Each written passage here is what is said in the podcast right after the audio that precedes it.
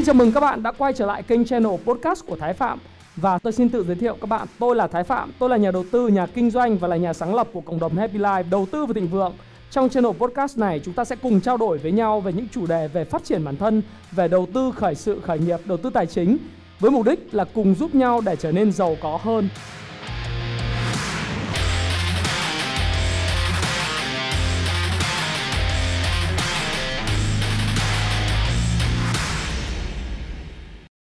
Hôm nay thì đóng cửa thị trường có lẽ là các bạn sẽ vui bởi vì à, thị trường ngày hôm nay thì tôi thấy rằng là thanh khoản mọi thứ nó rất là ổn nhá. À, thứ nhất là điểm số thì là 1.354 điểm Đấy, và tăng 15 à, điểm tương ứng tương ứng với lại mức là tăng là 1,13%. Còn về thanh khoản là 19.305 tỷ. So với mức thanh khoản của cuối tháng 9 thị trường đi vật vờ thì có lẽ là thị trường đang có những cái thanh khoản tốt hơn rất nhiều. Đấy, thì ngày hôm qua là 23.000 tỷ, ngày hôm nay là 19.000 tỷ, có lẽ là cái mức bình thường mới. À, chúng ta sẽ chấp nhận nó là khoảng 18, 19 cho đến 23.000 tỷ. Và cái quan trọng nhất là những cái dòng có kết quả kinh doanh tốt ấy, nó lại quay trở lại hút tiền rất là nhiều. Thứ nhất, đó là dòng chứng khoán này. Thứ hai là những cái dòng như là thép, uh, dầu khí, đấy, những cái dòng mà nó uh, thực sự là có rất là nhiều những điều kiện thuận lợi về mặt triển vọng, về kinh doanh, đúng không? Thì nó đã hút tiền và điều này làm cho thị trường nó nó sôi động trở lại. Dĩ nhiên thì trong đó thì chúng ta cũng thấy là cổ phiếu dòng banh thì nó vẫn cứ dập dình đi ngang đi lên đi xuống. Nó không còn hút tiền nữa nhưng mà ít nhất đóng vai trò là hỗ trợ cho thị trường. Thế thì với cái cái việc như vậy đấy à, thì chúng ta sẽ thấy rằng là thị trường trong những cái phiên sắp tới à, tôi nghĩ rằng là về mặt nến về mặt à, đồ thị thì chúng ta cũng thấy rằng là nó có những cái dấu hiệu tôi nghĩ rằng nó nó tích cực hơn. Thì à, luôn luôn tôi nhận định ấy, là kể cả trong cái video của ngày chủ nhật vừa rồi tôi luôn luôn nói rằng là thị trường nếu mà đi sideways được là tốt nhất. Mà đây thì nó sideways à, ở đây cũng chưa biết bởi vì là có cái cái chặn là 1368 điểm rồi sau đó là 1377 1378 à, điểm. Có những cái chặn như vậy và nó ở cái mức hỗ trợ rất là mạnh là không phải mạnh mà nói từ rất là chuẩn ấy nó là cái ngưỡng hỗ trợ cho một cái trend uh, trend tăng dài nó vẫn còn là 1315 điểm thì nó vẫn cứ uh, ở cái khung vùng này. Điều đó thì tôi nghĩ rằng nó là tốt. Thế nhưng mà uh, trong cái bối cảnh của thị trường hiện tại nếu mà chúng ta chọn lựa cái dòng cổ phiếu mà không đúng ấy, thì chúng ta có nguy cơ trở thành những cái nhà đầu tư uh, đầu tư giá trị bất đắc dĩ. Đấy, có nhiều những cái bạn mà thực sự thì lúc mà tôi nói thì thì không có nói chung bỏ ngoài tai phải không nào? Ngày hôm nay á, thì à, có có những người vẫn nhắn cho tôi là bây giờ em bị âm với cổ phiếu ngân hàng đến 20% thì theo anh có nên cắt hay giữ? Thì tôi nói rằng là à, đối với cổ phiếu ngân hàng thì các bạn nếu theo dõi tôi từ những cái thời điểm vào tháng 6 tôi đã nói rằng là à, cái quý 3 của cổ phiếu ngân hàng à, thì nó cũng không có gì sáng sủa và quý tư cũng vậy cũng như là chúng ta không có kỳ vọng nhiều. Mặc dù là có cái thông tin thông tư về cái cơ cấu lại nợ rồi giãn nợ cho những cái doanh nghiệp bị ảnh hưởng bởi đại dịch. Thế nhưng mà ừ, chúng ta thấy rằng nợ xấu là chẳng qua là chưa ghi nhận thôi.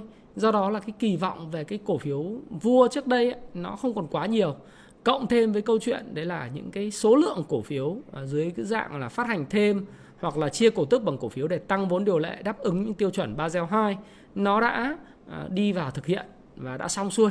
Ờ, dẫn đến lượng cổ phiếu và cái cung về cổ phiếu trên thị trường rất là lớn.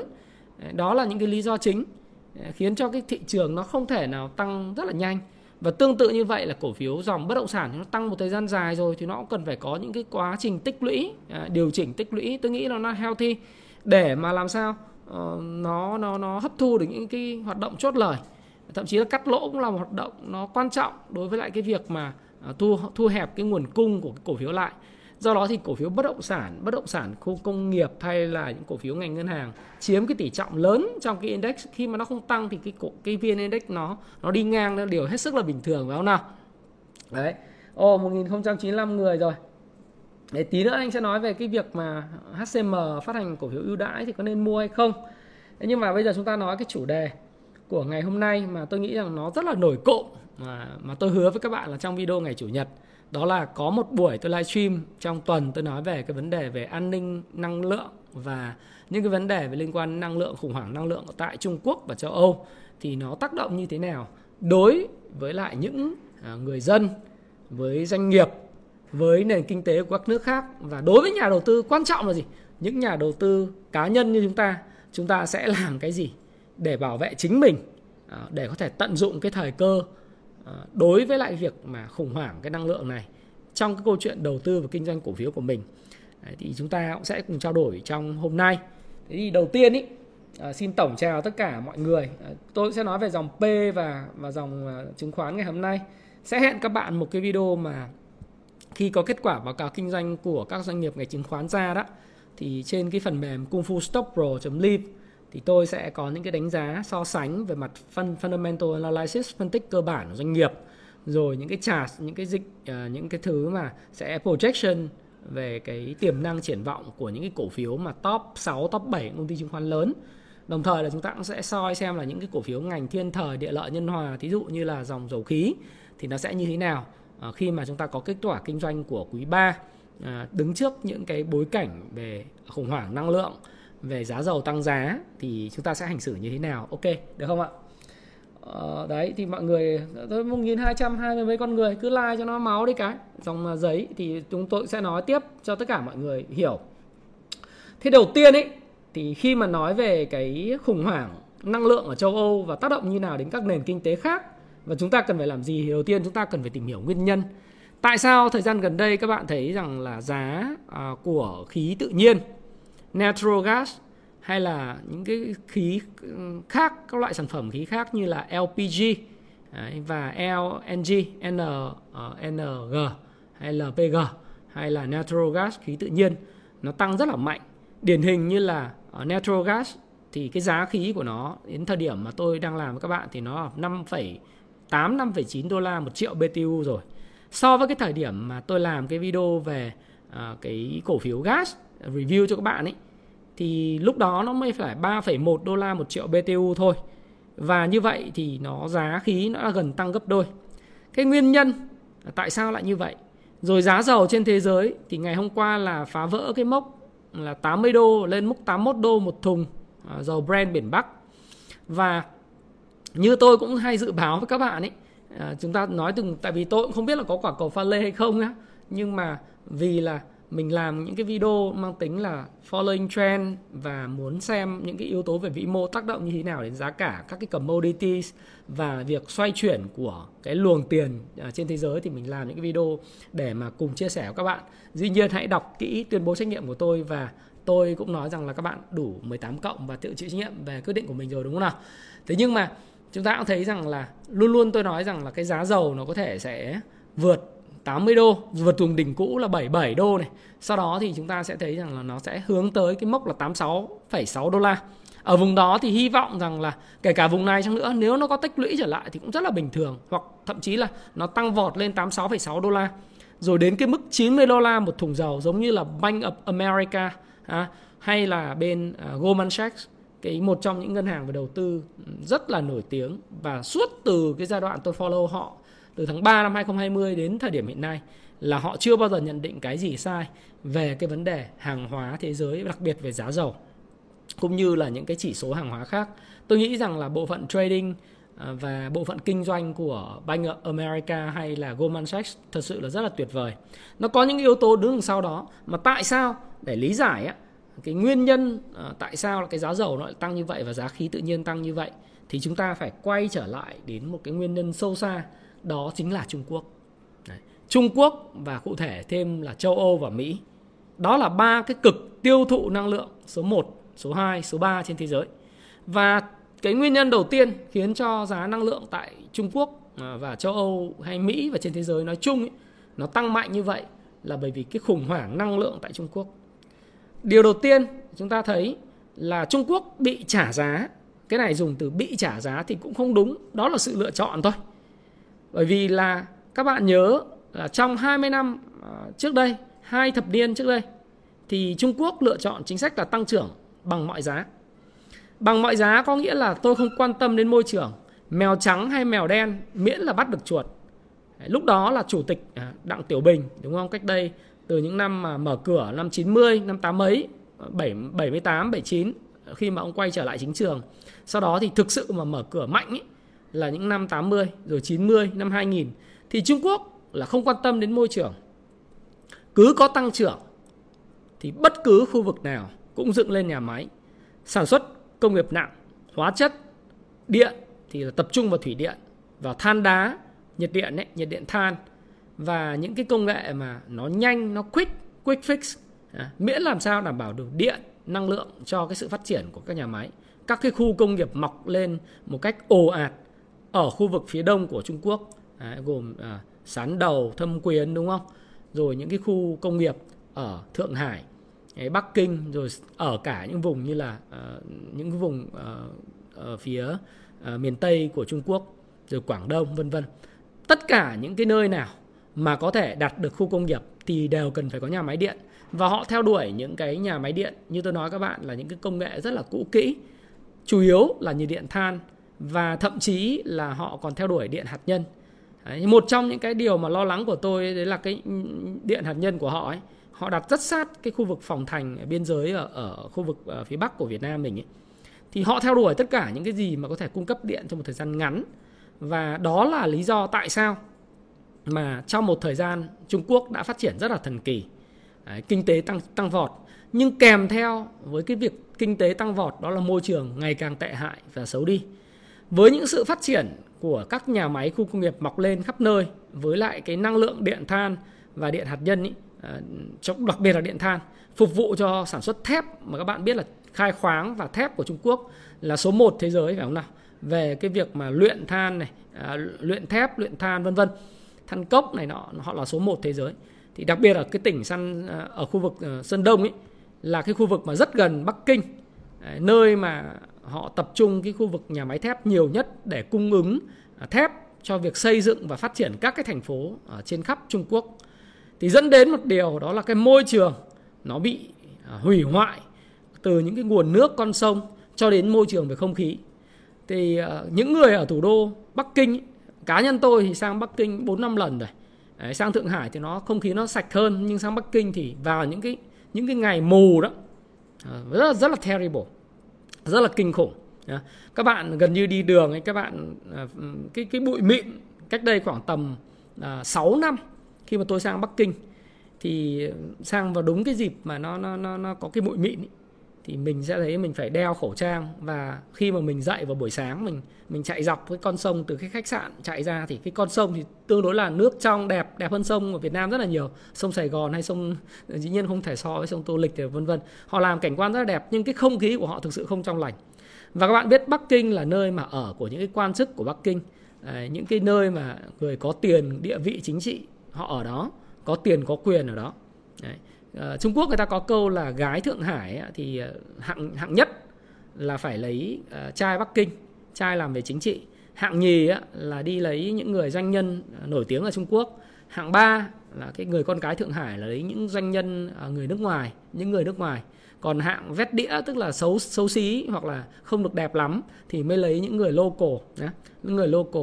Bởi vì sao? Bởi vì con gái Thượng Hải thường là những cái người mà à, rất là xinh xẻo à, xinh xắn trắng trẻo đẹp chân dài đúng không? Đấy, đấy là con gái giang đông mà. Đấy, hay là vùng đất giang nam rất là nổi tiếng à, trong cái chuyện kiếm hiệp mà của kim dung hay các bạn đọc ấy. Thế thì ở mình nói hơi dài dài thì các bạn để các bạn nghe một số cái thông tin vui vui.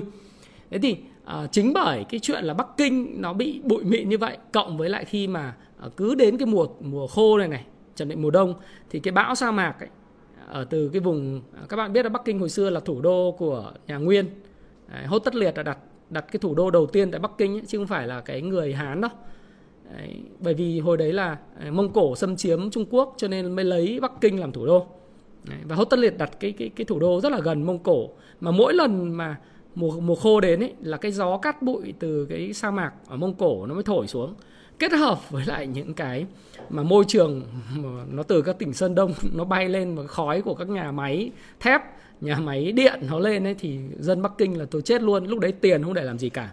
Do đó thì trong khoảng à, ba cái cái nhiệm kỳ gần đây của ông Tập Cận Bình ông lên á thì à, ông ông chủ tịch Tập Cận Bình ông lên á, là ông đã đặt một cái nhiệm vụ ưu tiên hàng đầu và chính trị đó là khôi phục lại chất chất lượng môi trường và không khí.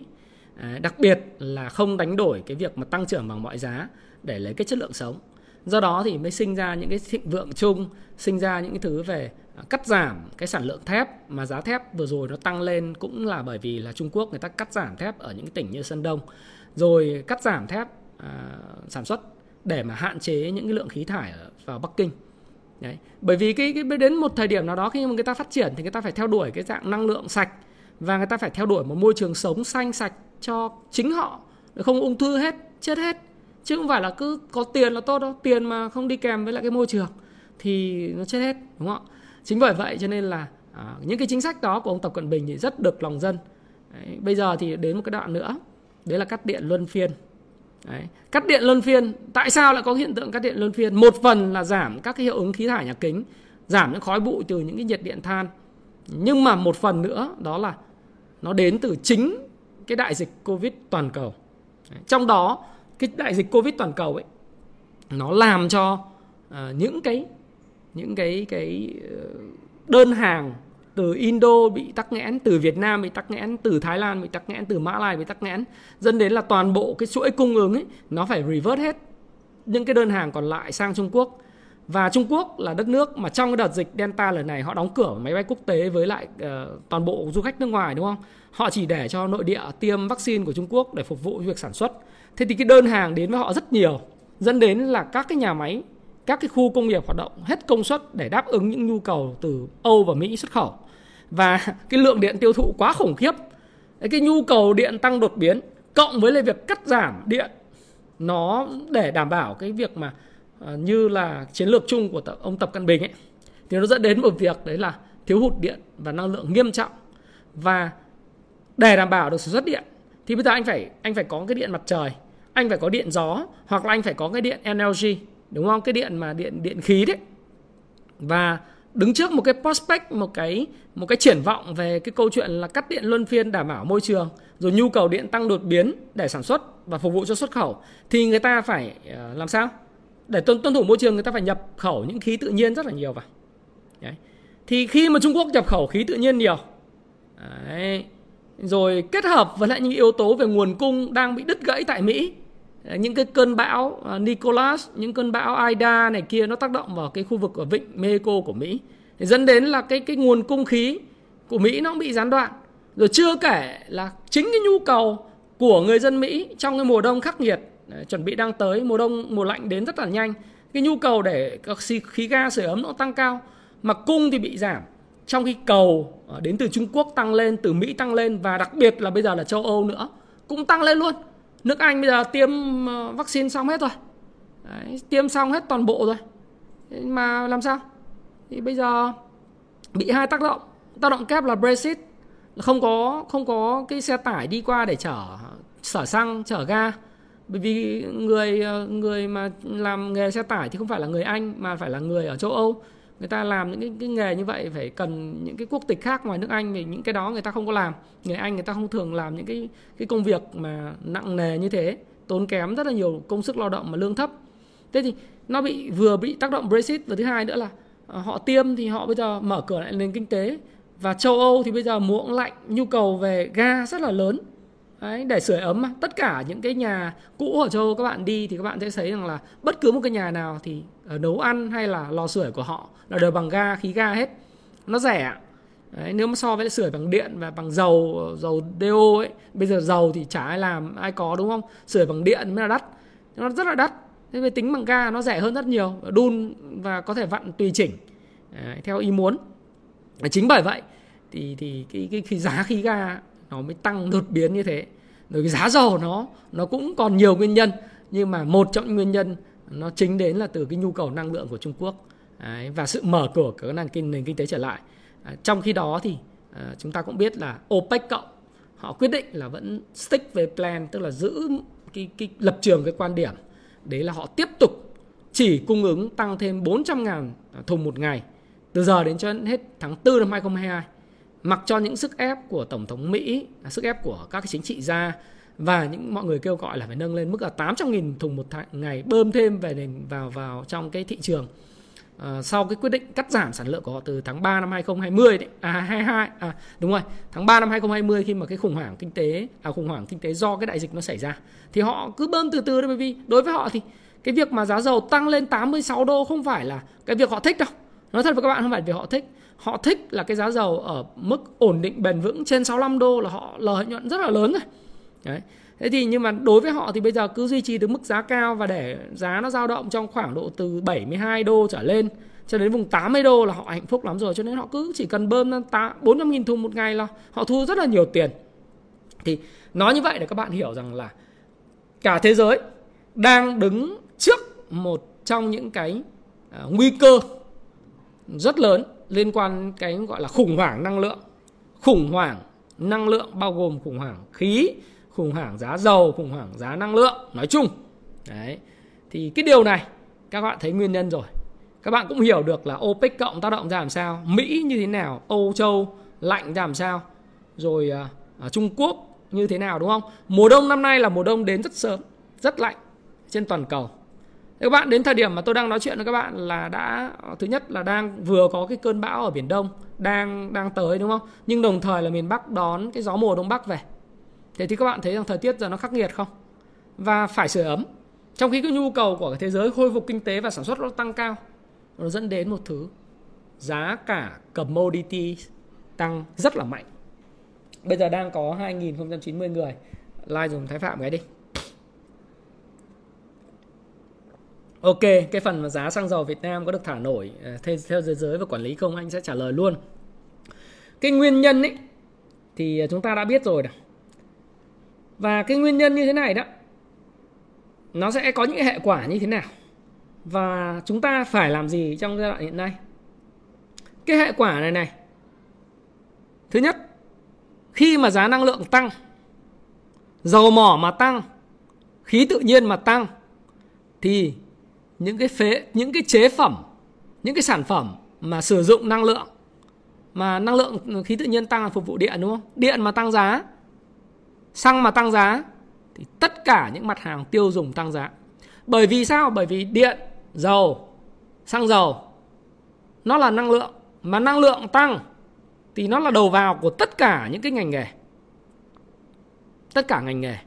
Hiện nay tất cả những hiệp hội ờ, hôm nay tôi đọc À, một trên báo tuổi trẻ có một cái thông tin là bây giờ tất cả những cái hiệp hội từ chủ tịch hiệp hội cao su nhựa thành phố Hồ Chí Minh này uh, ngành cao su và nhựa rồi ngành dệt may da giày đang rất lo lắng là bởi vì nguồn cung họ nói rằng là 80% cái nguyên vật liệu phụ liệu của họ đến từ Trung Quốc. Do đó thì trong thời gian tới đấy là họ đang bị tác động kép là thứ nhất là họ bị ngưng sản xuất do cái chống dịch bệnh mà bây giờ ấy, thời thời điểm tới mà mở lại, vừa thiếu hụt công nhân, vừa phải xét nghiệm và đứng trước cái bối cảnh là cái giá đầu vào nhập khẩu chắc chắn nó sẽ tăng. Xăng dầu năng lượng tăng thì commodity price phải tăng, đương nhiên là sẽ tăng. Còn tăng bao nhiêu tôi không biết chúng ta nhìn sang à, chỉ cần một cái đất nước mà có thể là thấy rất là bình thường khi mà nhu cầu nó hồi phục và và giá dầu nó tăng thì các bạn thấy là giá sữa tôi nói các bạn rồi. Giá sữa skim milk powder price tức là giá sữa gầy cũng tăng giá bơ cũng tăng giá whole milk cũng tăng rồi giá giấy tăng. À, giá cà phê thì mới ở Brazil giảm giảm chút nhưng mà về cơ bản nó rồi cũng sẽ tăng. À, giá giấy ờ, tất cả giá thép mọi thứ ờ, cũng đang tăng cũng đang tăng đấy. Thế thì nó phải là một cái mà chúng ta sẽ thấy rằng là chúng ta đối mặt với cái gì chưa? Chúng ta sẽ đối mặt với lại cái khủng hoảng à, về mặt lạm phát. Đấy. đối với người tiêu dùng mà nói thì dĩ nhiên là khi mà cái cái nền kinh tế nó hồi phục và đang bị đứt gãy về mặt chuỗi cung ứng cái ông Powell ông Jerome Powell chủ tịch của Fed trong những cái bài phát biểu và hiệp uh, trước công chúng trước hạ viện và thượng viện tức là trước quốc hội Mỹ đấy. Cũng như là ông phát biểu trong cái diễn đàn hợp tác về tài chính ờ, các cái ngân hàng trung ương ờ, trên thế giới với châu Âu này với lại Nhật Bản này, ờ, thì các bạn thấy rằng ông đều nói rằng là ông rất bực mình bởi vì cái sự đứt gãy chuỗi cung ứng nó đã làm giá cả tăng cao và lạm phát nó tăng nhanh hơn cái cái cái mong đợi của ông ấy. Và ông cho rằng là từ giờ cho đến hết năm 2021 giá cả nó sẽ còn tăng nữa và thậm chí cái vấn đề về đứt gãy chuỗi cung ứng và giá cả lạm phát, cốt lõi, Đấy. nó còn tăng đến hết năm 2022 ừ.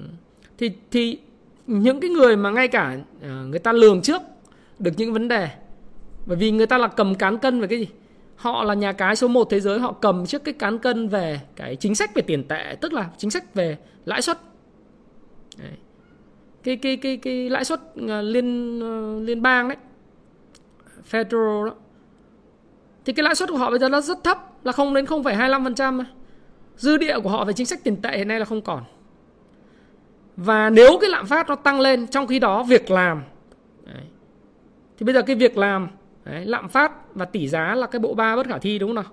Thì bây giờ việc làm mà không không được cải thiện trong khi đó lạm phát mà tăng lên đấy, lãi suất mà thấp thì sẽ đến một giai đoạn cái chính sách tiền tệ nó mất đi cái phép màu của nó mất đi cái cái tức là người ta không còn dư địa để hạ lãi suất xuống thì nó không còn dư địa nữa ví dụ giả sử như là cái cái tỷ lệ à, cái lãi cái cái cái lãi của Mỹ đấy lãi suất của Mỹ mà nó là khoảng 3% thì người ta có có thể hạ xuống 0% chứ bây giờ không đến 0,25% nó không thể hạ được nữa. Bây giờ mà mà cái lạm phát mà tăng cộng với lại cái uh, tỷ lệ thất nghiệp mà không được cải thiện thì sẽ phải dùng cái biện pháp khác liên quan đến tài khóa. Đó là lý do tại sao mà các bạn nhìn thấy cái câu chuyện là ông Joe Biden cũng như là Bộ trưởng Bộ Tài chính của Mỹ bà Janet Yellen đang đang kêu gào điên cuồng với lại Quốc hội Mỹ là cần ngay lập tức à, bỏ cái trần nợ công đi để gia tăng các biện pháp về chính sách tài khóa chi tiêu của chính phủ. Trong đó có cái gói 1.000 tỷ đô kích cầu à, để nâng cấp hạ tầng rồi 3.500 tỷ về kích cầu. Tổng thể là như vậy là 3.500 tỷ đô và thậm chí nhiều hơn thế nữa. Thế thì chúng ta nói rằng là chúng ta đang đối mặt với lại cái gì? từ cái doanh nghiệp cho đến các quốc gia đang phải đối mặt với lại cái việc mà lạm phát sẽ gia tăng rất mạnh sau đại dịch. Chắc chắn là như vậy. Giá dầu chưa dừng ở đây.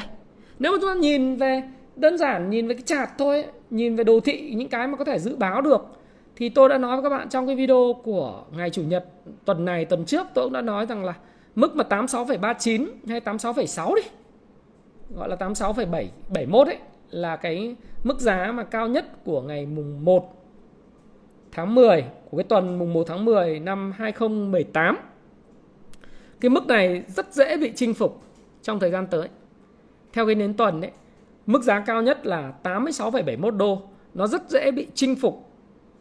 Đấy, chinh phục trong thời gian tới với những cái tác động của việc đi lại trong mùa Giáng sinh tăng gấp nhiều lần. Du lịch quốc tế sắp được trở lại New York, Mỹ sắp mở lại cái du lịch quốc tế. Và giao thương về du lịch giữa châu Âu và Mỹ với các nước khác đối với những bệnh nhân không phải bệnh nhân xin lỗi các bạn là những cái người tiêm đủ hai mũi vaccine có thẻ xanh vaccine và hộ chiếu vaccine. Đấy.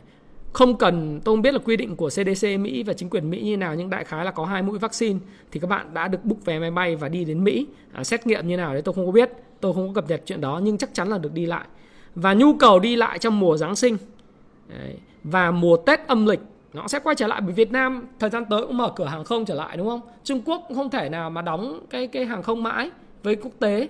Họ đang nâng cấp cái cái cái Varocell và cái Sinopharm của họ để chống lại những biến thể Delta và khi có thì họ nâng cấp họ yêu cầu tiêm mũi 3 là bình thường để mà họ mở cửa du lịch. Hiện nay đang du lịch nội địa thôi, sản xuất nội địa thôi. Nhưng thời gian tới khi mà nó tăng cường giao lưu và chấp nhận bình thường mới với lại cái, cái đại dịch này thì đương nhiên là gì?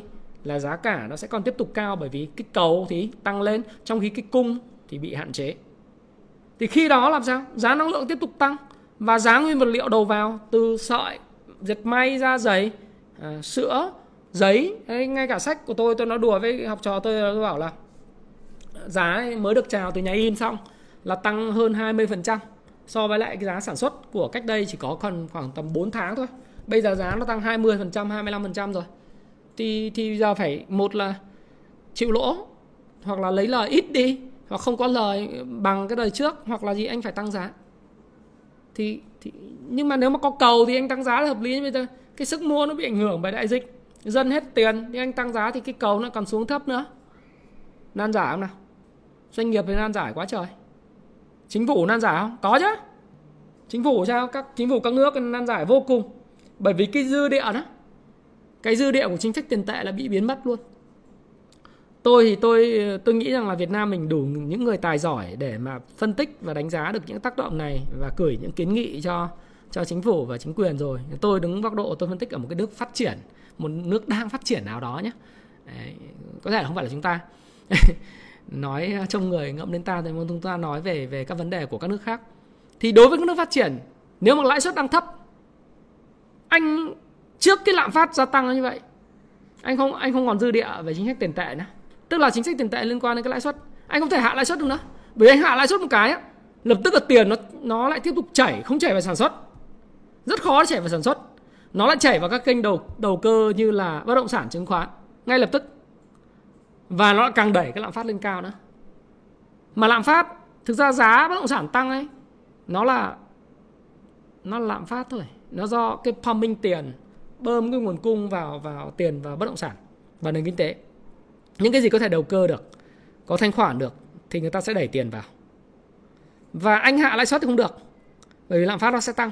Lạm phát nó sẵn tăng cao rồi bởi vì cái lạm phát này ấy, nó nó là tác động kép của nó có rất nhiều loại lạm phát nhưng mà có hai loại lạm phát chính. Nếu các bạn học kinh tế vĩ mô các bạn sẽ thấy là kinh lạm phát do cái cầu kéo và lạm phát do chi phí đẩy. Lạm phát cầu kéo là khi cái nhu cầu tăng trở lại nhu cầu lớn hơn cái nguồn cung thì giá sẽ tăng. Đó là cái mà thế giới hiện nay đang đối mặt khi mà vaccine được triển khai rộng rãi và tất cả các quốc gia người ta chấp nhận cái cuộc sống bình thường mới. Còn là phát cầu uh, chi phí đẩy nghĩa là gì? À, giống như tôi vừa nói các bạn ngay cả một cuốn sách ờ, chi phí đầu vào đẩy lên. Là tôi bây giờ uh, nhà in là phải vừa xét nghiệm hàng ngày. Mỗi một cái kit xét nghiệm thế là 200 nghìn 220 nghìn 300 nghìn. Bây giờ là còn 200 nghìn một, một, một lần xét nghiệm. Đấy, hoặc 100 nghìn đi. Nhà in mà có khoảng độ tầm 20 công nhân là mỗi một ngày là mất cả là bao nhiêu? 2 triệu tiền xét nghiệm chi phí rồi chưa kể là phụ cấp cho công nhân nữa. Cái chi phí đầu vào từ cái lương nhân viên. Bây giờ giá nguyên vật liệu cũng tăng lên. Đấy. giá vận chuyển tăng lên. Tất cả mọi thứ tăng lên người ta phải tăng giá bán. Đó là tăng cái cái cái giá nó tăng giá thành thì tăng giá bán nó gọi là lạm phát theo chi phí chi phí đẩy. Cầu kéo là nhu cầu. Còn chi phí đẩy là do cái cái chi phí từ dưới nó đẩy lên. Mà bây giờ lạm phát nó tăng, cái CPI nó tăng, thì anh phải, anh buộc phải làm gì nếu mà anh chưa tăng lãi suất, ok, fine. Nhưng anh không thể giảm lãi suất được nữa. Như vậy, chính sách tiền tệ bị vô hiệu hóa. Và chính sách tiền tệ bị vô hiệu hóa. Và khi chính sách tiền tệ bị vô hiệu hóa như vậy thì bây giờ chỉ còn một cái cách nữa. Đấy là đối với lại à, cái à, chính sách về tài khoá, tăng chi tiêu công. Hoặc là kích cầu, tăng cái consumption về của người người dân. Chỉ có hai cách để tăng GDP và thứ ba nữa là tăng xuất khẩu. Đấy. nhưng bây giờ tăng chi tiêu công gọi là chính sách tài khoá từ phía chính phủ đi ha. Thế bây giờ anh đầu tư đầu tư công thì anh phải nới chân nợ, nới chân nợ vay, nợ công đi. Chắc chắn thời gian tới một số chính phủ, các nước phát triển và đang phát triển các nước phát triển, đặc biệt là các nước phát triển nhé là phải nới trần nợ công. Các nhà làm luật chắc chắn là phải nghĩ đến cái chuyện này. Bởi vì nới trần làm gì? Để vay. Vay ai? Vay cá nhân thông qua trái phiếu, chính phủ. Vay doanh nghiệp, vay các cái tổ chức, các cái ngân hàng. Lợi nhuận nhiều, ra phải nắm ờ, ngân hàng là một cái huyết mạch của nền kinh tế không? ngân hàng quốc doanh ngân hàng thương mại. Anh phải nắm trái phiếu chính phủ. Anh phải mua mua trái phiếu chính phủ ở mức nào đó để chính phủ có tiền chi tiêu, tăng đầu tư công hoặc là chi tiêu một cái dự án gì quốc gia về mặt năng lượng về mặt gì đấy về giáo dục tôi không biết. Về hạ tầng. Thì anh anh anh phải nâng cái chân nợ, nợ công lên. Đến Mỹ bây giờ còn đang lobby lobby để mà bỏ cái chân nợ công mà. Thế tôi làm cái video về chính phủ Mỹ có vỡ nợ hay không thì các bạn thấy rằng là đến thời ông Trump đi các bạn xem lại cái video đó. Đấy, cái video vào lúc nào nhỉ? Cách đây chỉ khoảng độ tầm uh, chưa đến một tuần. Thì tôi nói rất là rõ vấn đề này rồi. Đó là cách đây 4 ngày chứ chính phủ Mỹ có vỡ nợ thì chúng ta cũng nói với nhau rất là rõ rồi. Đấy là Mỹ hiện nay có khoảng cái thời ông Trump ấy, là nợ chính phủ là 20.000 tỷ trần nợ công. Đến thời ông ấy ông bảo phải nâng lên 28.400 tỷ. Và ông xài cũng kinh lắm. Lúc mà ông lên ông chỉ trích Obama rất là kinh. Ông chỉ trích Obama bởi vì từ lúc Obama lên ấy thì trần nợ công Mỹ từ 10.000 tỷ tăng lên 20.000 tỷ ông lên ông chỉ trích, ông chém kinh là ông nói rằng là tiêu xài hoang phí này nọ. Thế nhưng đến thời của ông thì ông tiêu một nhiệm kỳ. Tất nhiên là có yếu tố của đại dịch, nhưng mà ông tiêu một nhiệm kỳ, ông in thì cũng 7.000 8.000 tỷ. Đấy. chi tiêu công mà trần nợ công tăng từ 20.000 tỷ lên 28.400 tỷ. Nên đến thời ông Biden thì mọi người bảo bây giờ nếu không nới trần nợ công thì chính phủ Mỹ vẫn nợ mất. Thế bây giờ phải cho phép tôi nới trần nợ công, gần như bỏ cái trần nợ công đi đến tháng 12 năm 2022 cơ thì thì tôi mới có cơ cơ sở để tôi kích thích kinh tế chi tiêu bởi vì chính sách về tiền tệ giờ tôi hết hiệu quả rồi không thể hạ lãi suất được thấp nữa ấy. Để chính là giờ hạ lãi suất từ 0 đến uh, âm 0,25 đến 0%. À? Người gửi phải mất tiền cho nhà banh. À? Đúng không? Thì các quốc gia đang phát triển mới gặp vấn đề về lạm phát như thế này thì cũng tắc tị về chính sách về về tiền tệ. Buộc phải nâng trần nợ công tiếp, đi vay của nước ngoài, đi vay của uh, cá nhân, đi vay của các cái tổ chức tài chính trong nước. Đấy, dùng cái tiền vay này nâng cái trần nợ lên phát hành thông qua phát hành trái phiếu chính phủ để thu hút tiền về để chi tiêu trả lương cho đội ngũ chi thường xuyên đấy người ta gọi là chi thường xuyên gọi là trả lương cho đội ngũ. Các cái cảnh sát ờ, công an chính quyền vân vân ờ, quân đội vân vân thì, thì tất cả những cái cái cái chi tiêu đấy là anh phải trả bằng cái chi thường xuyên. Đấy, thì bây giờ còn lại phần còn lại là anh đầu tư phát triển. Hoặc anh muốn đầu tư phát triển thì anh phải vay. Nó đặt những cái tình thế vô cùng tiến thoái lưỡng lưỡng nan ấy là anh vay thì trong tương lai anh phải trả con cháu anh phải trả. Trần anh phải nới lên liên tục và nếu anh quản lý không tốt về dòng tiền không tốt về cái khoản ờ, đầu tư công ấy, thì ờ, trong tương lai là nếu mà không đưa cái tài sản vào hoạt động để tăng cái ROA lên ấy và phát sinh cái nguồn lợi nhuận từ những cái đường cao tốc vân vân ấy thì sẽ đến một ngày là anh không không thể vay được nữa. Và anh không có tiền để repay cái debt mà anh đã ô uh, ờ, trong cái cái cái cái quá khứ. Kinh khủng không? Đấy, các bạn thấy cái cái khủng hoảng năng lượng nó không đơn giản là khủng hoảng năng lượng. Nó có rất nhiều cái implications ở đây. Và các nước mà khó bị mất cái đơn hàng và kiểm soát cái đại dịch kém thì sẽ bị mất đơn hàng đang bị mất đơn hàng với Trung Quốc. Và những nước nào mà không bình thường mới sớm thì cũng bị mất đơn hàng về phía tay những cái đối thủ cạnh tranh khác. Ví dụ như là Thái Lan, Indo, Mã Lai, Bangladesh, Cam- Cambodia họ sẵn sàng là bây giờ chấp nhận chấp nhận luôn. Là giờ số ca nhiễm thì thì thì phải tự vượt qua bởi vì sản xuất kinh doanh không thể không khôi phục được. Họ muốn giành cái đơn hàng của những quốc gia mà mà mà bị đình trệ về sản xuất ấy. họ họ muốn giành đơn hàng này. Từ dệt may ra giày và và xuất khẩu cả cả Ấn Độ bây giờ họ muốn giành các cái đơn hàng về linh kiện thiết bị điện tử vi tính của Hàn Quốc. Họ có rất nhiều những cái cái chính sách để thu hút FDI đấy ông Modi là ông rất là khôn ngoan nhé các bạn nhé. Đấy, ông trông thế thôi nhưng mà ông là một cái cái cái cái vị thủ tướng mà lúc đầu khi mà chống dịch bị chỉ trích rất nhiều. Nhưng mà sau đó thì triển khai chiến dịch tiêm vaccine rất là mạnh và giành những cái đơn hàng Đấy, và mở cửa nền kinh tế phát triển mạnh trở lại. Thì thì chứ Ấn Độ bây giờ là là coi như là miễn dịch cộng đồng rồi đúng không nào? Số ca nhiễm thì nó không đáng kể nữa. Hoặc là người ta không xét nghiệm nữa nó không serious wounded nữa. Tức là không bị tổn thương nặng nữa. Đấy, dẫn đến là các cái chính phủ nó họ phải tính toán rất nhiều và phải nâng cái trần nợ lên để tăng chi tiêu.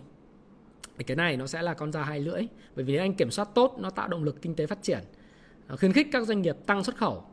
Đấy. nhưng nếu anh không không kiểm soát tốt thì nó sẽ dẫn tới một điều là những cái nợ phải trả trong tương lai nó rất là lớn. Đấy, thì thì nó rơi vào cái tình trạng khó khăn về cái nguồn lực để phát triển. Và chưa kể là nếu làm không tốt thì cái cái phần mà kích thích cái chi tiêu tiêu dùng ý, của các nước mà đang phát triển nó cũng cũng gặp gặp những khó khăn bởi người dân bị tổn hại về cái uh, dis, uh, disposal money tức là cái cái tiền họ có thể chi tiêu sẵn sàng chi tiêu họ bị ảnh hưởng bởi đại dịch vì công an việc làm bị mất đi.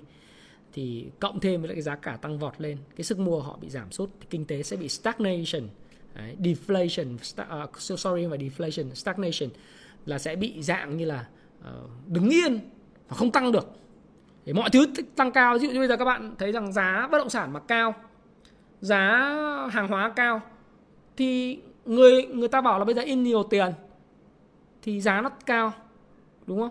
Nhưng mà giờ để được giao dịch tạo ra cái GDP cho quốc gia cho nền kinh tế thì anh phải có sang transaction. Các bạn xem lại chứng khoán ABG là nền kinh tế hoạt động như thế nào của của, của tôi à, đúp lại cái của Ray Dalio đó là phải có transaction. Nếu không có transaction tức là không có giao dịch thì không có tính được cái value tạo ra mà muốn có transaction tức là phải có thanh khoản thì cái người mua phải gặp kẻ bán. Người bán phải gặp người mua, đúng không nào? Nếu không có người mua gặp người bán thì không ra transaction. Mà giá cao quá, người mua lại không không thể với tới. Thì làm sao mà có có thanh khoản thị trường? Tôi nói thí dụ như là bất động sản tại phú mỹ hưng này bây giờ đấy. Đơn giản phú mỹ hưng ấy. Nhà nào giờ đang đòi 65 tỷ 75 tỷ 80 tỷ, trăm tỷ. Biệt thự lô đài Chateau 238 tỷ. Tôi bảo, tỷ tỷ như vậy cho các anh vui thôi các anh chào giá các anh. Ngay cả xin lỗi các bạn ở đây là đang có 200 2500 à, con người coi.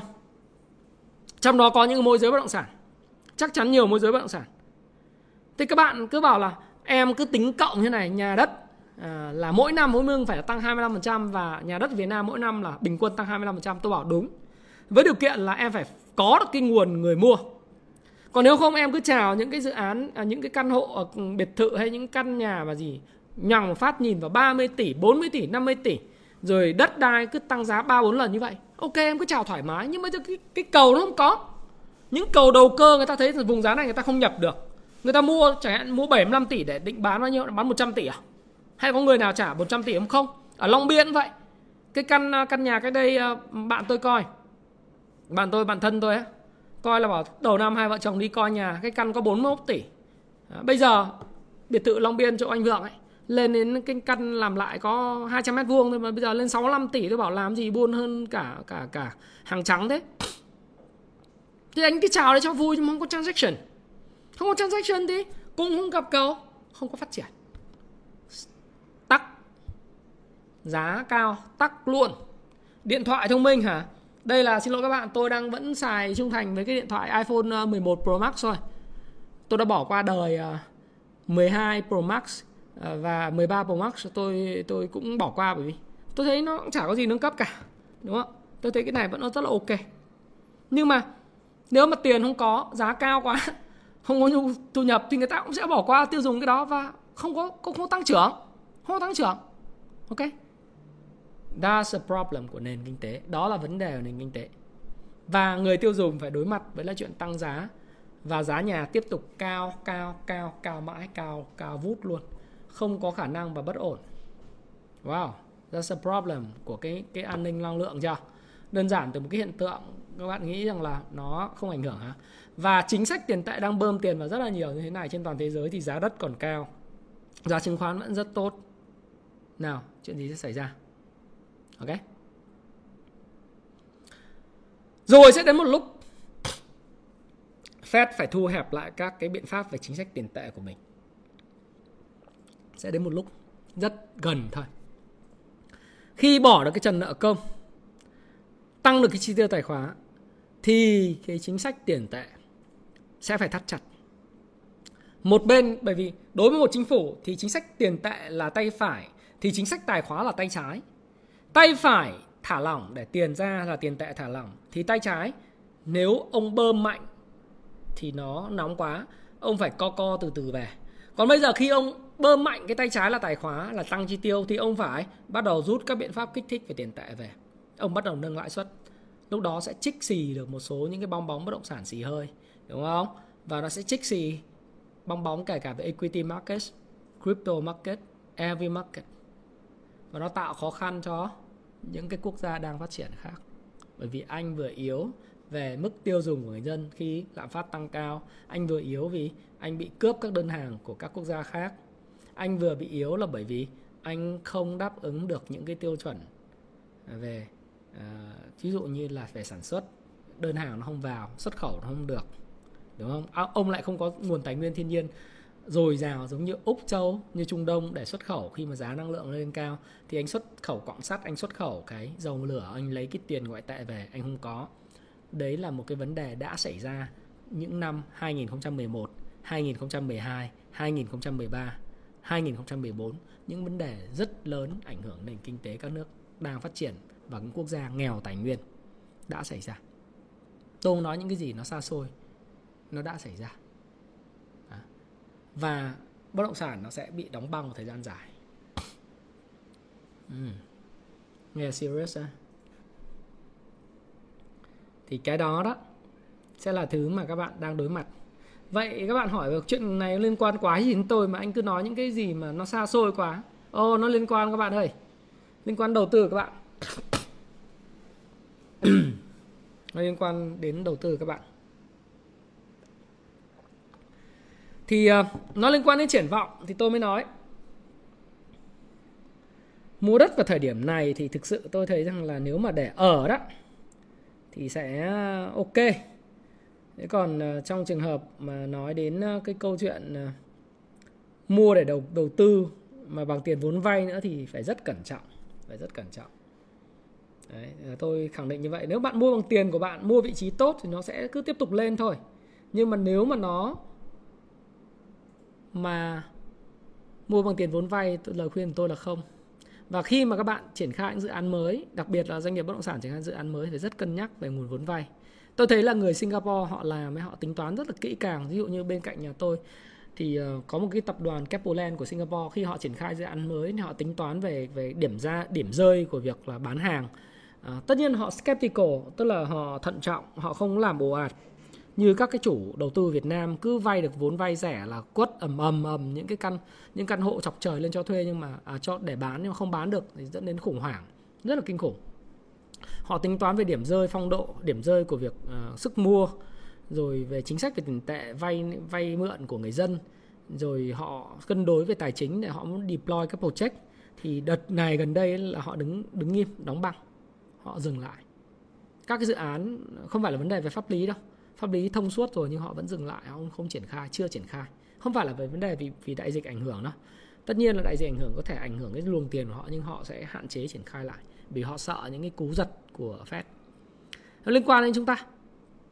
Thế thì bây giờ, liên quan chúng ta thì có mấy cái điểm rút ra như sau. Một là các bạn phải bỏ đi những cái dòng cổ phiếu không còn thiên thời địa lợi nhân hòa nữa. Những cổ phiếu mà tiềm ẩn những cái rủi ro trong tương lai. Đấy. những cái cổ phiếu như tôi không có tiện nói dòng nhé các bạn tự suy luận cái dòng nào. Sẽ phải vướng vào nợ xấu. Sẽ phải vướng vào những việc trích lập nợ dự phòng những cái cổ phiếu mà uh, cái headwill những cái mà uh, gió trướng gió ngược ấy nó nó xảy đến đối với nền kinh tế thì với khi lạm phát tăng cao đấy lãi suất tăng lên ấy, cái biên lợi nhuận mỏng đi thì bạn phải tránh ví dụ những cổ phiếu tăng ờ, tăng nóng xong rồi tăng lên 3 4 lần trong một thời gian trong vòng con năm rưỡi trở lại đây Đấy thì tôi cũng nói ngay từ đầu rồi, các bạn tự tự chứ không lại bỏ tôi tôi không có nhu cầu sở hữu cổ phiếu đó. Tôi không có nhu cầu chim lợn nói xấu, không có nhu cầu. Những cổ phiếu mà đi ngược thiên thời địa lợi nhân hòa, các bạn phải bỏ. Vì thứ nhất nó tăng giá nhiều, thứ hai là cái số lượng cổ phiếu bơm ra thị trường rất lớn. Thứ ba là những cái triển vọng của nó không còn sáng nữa, bạn bạn phải bỏ. Phải bỏ. Bỏ đây là bạn không theo nó trong ngắn hạn, đa phần các bạn ở đây thì tôi thấy rằng là ờ, các bạn cũng cũng là đầu tư ngắn hạn, kinh doanh ngắn hạn nhưng chả ai đầu tư dài hạn cả đâu. Ít lắm nếu mà 2.700 con người đang theo dõi tôi, phần lớn là đầu tư ngắn hạn này. Người có tư duy dài hạn chỉ chiếm 5 đến 7 phần trăm này ở vùng này dài hạn trái vào thì ngắn hạn thôi. Thì phải bỏ những cái dòng mà thiên thời địa lợi nhân hòa nó bị không có. Đấy. ngược lại với cái chuyện đó là các bạn phải đi theo những dòng thiên thời địa lợi nhân hòa. Những dòng mà được hưởng lợi từ những cái việc này, từ những việc mà tôi nói này. Giá cả tăng lên thì dòng nào hưởng lợi? Commodity hưởng lợi lớn nhất anh nào tồn kho nhiều anh ấy hưởng lợi nhiều nhất. Anh nào mà thiết sản phẩm thiết yếu nền kinh tế sử dụng thường xuyên thì hưởng lợi nhiều nhất. Các bạn không tin các bạn xem lại một cái cái cái video về uh, siêu chu kỳ đấy hàng hóa thái phạm. Các bạn search trên youtube. Cái video này của tôi là 6 tháng trước tôi làm. 6 tháng trước tôi làm cái video về siêu chu kỳ hàng hóa. Các bạn search là cái video vào ngày 11 tháng 3 năm 2021 lúc đấy giá dầu có sáu mấy không thì tôi đã nói rằng các bạn rằng là đấy là siêu chu kỳ về hàng hóa. Và winter is coming mùa đông đang đến. Cái video này có 1.000 à 175.465 người coi. Và sau đó thì từ thời điểm đấy các bạn thấy rằng là giá của các à, của các cái doanh nghiệp thép rồi uh, commodity tăng rất là mạnh. Chút xíu nữa anh sẽ nói về chuyện xây nhà đấy. Thì phải bỏ những cổ phiếu mà mà nó nó tác động xấu đi những cổ phiếu mà tác động tốt sẽ còn phải còn tăng mà thiết yếu còn tăng. Ví dụ xăng dầu sắt thép là chắc chắn là sẽ còn tăng bởi vì nhu cầu là đầu tư công thì cũng phải cần đúng không? Ờ, xăng dầu thì phải tiêu dùng hàng ngày. Cái điều đương nhiên giá dầu cứ như thế này. Hôm hôm nay đang nói chuyện các bạn thì là giá dầu rồi giá dầu tăng lên bao nhiêu rồi đây? 81,63 81,63 là tăng ờ, tiếp tục tăng mà không phải 39 thì tôi vừa post cho các bạn cái siêu chu kỳ hàng hóa về về về đấy. Học trò tôi thì buôn những cái mặt hàng à, thức ăn chăn, chăn nuôi gia súc về ngô cám gạo của Ấn Độ nhập khẩu chứ làm thức ăn chăn nuôi cũng bảo là bây giờ nhờ thầy nói mà em em chốt cái đơn hàng thì cũng làm lợi cho công ty. Chắc chắn là chắc chắn nó tăng à? Bởi vì tôi thấy giấy nó tăng rồi những cái mặt hàng sẽ tăng, bây giờ phân viết tăng, người nông dân người ta chi phí đầu vào tăng, người ta cũng phải tăng giá bán đầu ra, gạo viết người ta tăng tăng, nông lâm hải sản tăng hết. Khó khăn đấy. Mà anh không tăng được giá bán, anh không anh không có được cái thương hiệu là cũng sẽ chết. Cho nên anh tránh những cái bị, tức là phủ thịnh không phủ suy, anh tránh những cái thứ đó ra. Và những cổ phiếu với chứng khoán thì bây giờ nhiều bạn hỏi tôi là, hôm trước à, có bạn bảo, ôi ôi chứng khoán này bán hết đi. Có một số ông thì bảo ừ, bán hết chứng khoán đi, bởi vì là chứng khoán hết vị rồi, hết vẹo rồi, vân vân, đúng không? Uh, gãy chen rồi vân vân. Tôi bảo chuyện kéo về lại MA 50 nếu các bạn đọc cái cuốn mà. Đây này cái cuốn này cuốn tôi khuyên các bạn đọc nhé cái cuốn mà 18.000% này. Và cuốn làm giàu từ chứng khoán nó một bộ luôn. Một bộ nó là là màu xanh này, này các bạn nên đọc để các bạn hiểu rằng là những cái cú kéo giật về như thế này của những cổ phiếu thiên thời là chuyện hết sức bình thường. Kéo về năm 50 để cho nó bền vững. Thế này chứng khoán nó tăng nó bình thường. Bởi vì nó sẽ rũ bỏ những người đánh ngắn ra vì sao chứng khoán nó là hưởng lợi cái môi trường về chính sách tiền tệ nó vẫn thấp không phải lập tức ngay lập tức người ta thu lại các cái biện pháp về chính sách tiền tệ sớm đâu ít nhất là Fed phải đến đến cái kỳ họp vào tháng 9 năm 2022 thì mới công bố hoặc là tháng 11 năm 2022 mới công bố là cái lộ trình tăng lãi suất. Tôi dự báo là cái tapering á, cái ngưng bơm tiền vào nền kinh tế từ chính sách tiền tệ nó sẽ có thể sẽ diễn ra vào đầu năm sau.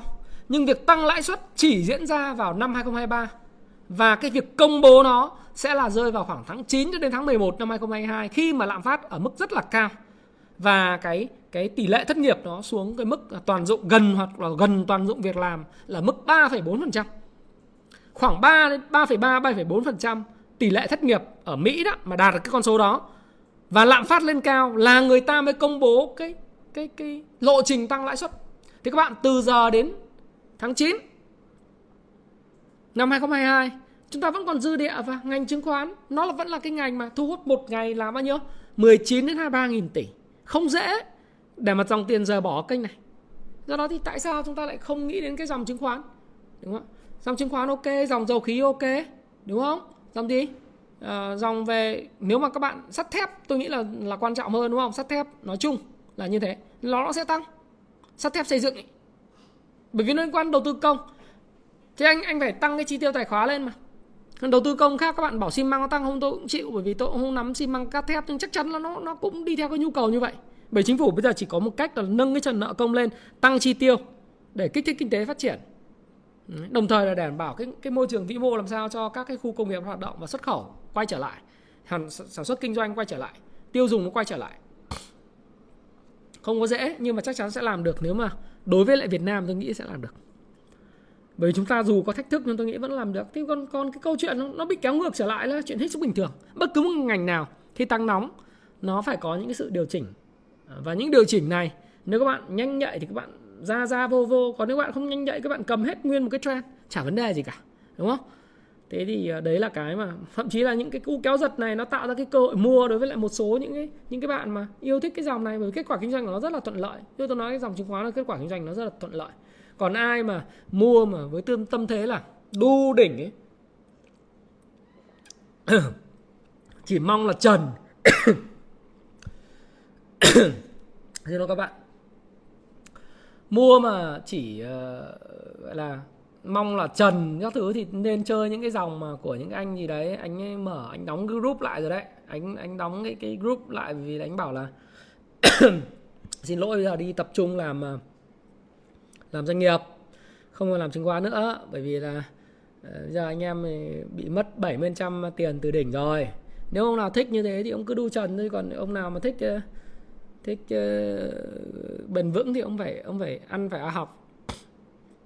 Với vào cái group phím hàng nó phải chấp nhận chuyện đó. Đấy là do ông tham chả phải do lỗi của người ta đâu.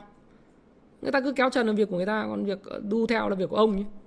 Đúng không? Tham thâm xong lại còn không muốn đọc sách khó đắt mua sách uh, mua sách thì không mua bản quyền ấy, cứ thích ờ, hàng rẻ mở ra long luôn sách gáy lại chửi kiểu gì cũng nói được đúng không ạ? Tôi cũng không quan tâm lắm nhưng mà đại khái là cái tâm lý là như thế. Vì cái cái giá năng lượng nó tăng cao và cái siêu chu kỳ hàng hóa nó đến ý, thì các bạn phải phải đi theo cơn sóng đó nếu các bạn muốn kiếm được tiền. Và dĩ nhiên thì đối với lại uh, bất động sản ấy bây giờ mình nói về bất động sản tôi sẽ có một video nói về bất động sản nó nên chuyển chứng khoán thành bất động sản hay không ấy ờ, vào tuần này luôn. Nhưng mà rõ ràng là đúng rồi phù thịnh không phù suy đấy khu đô thị Nam A Sóc Trăng. Diamond Lewis uh, cổ đông chiến lược này. Đấy thì thì các bạn ờ, phù thịnh chứ chứ uh, không phù suy không nên.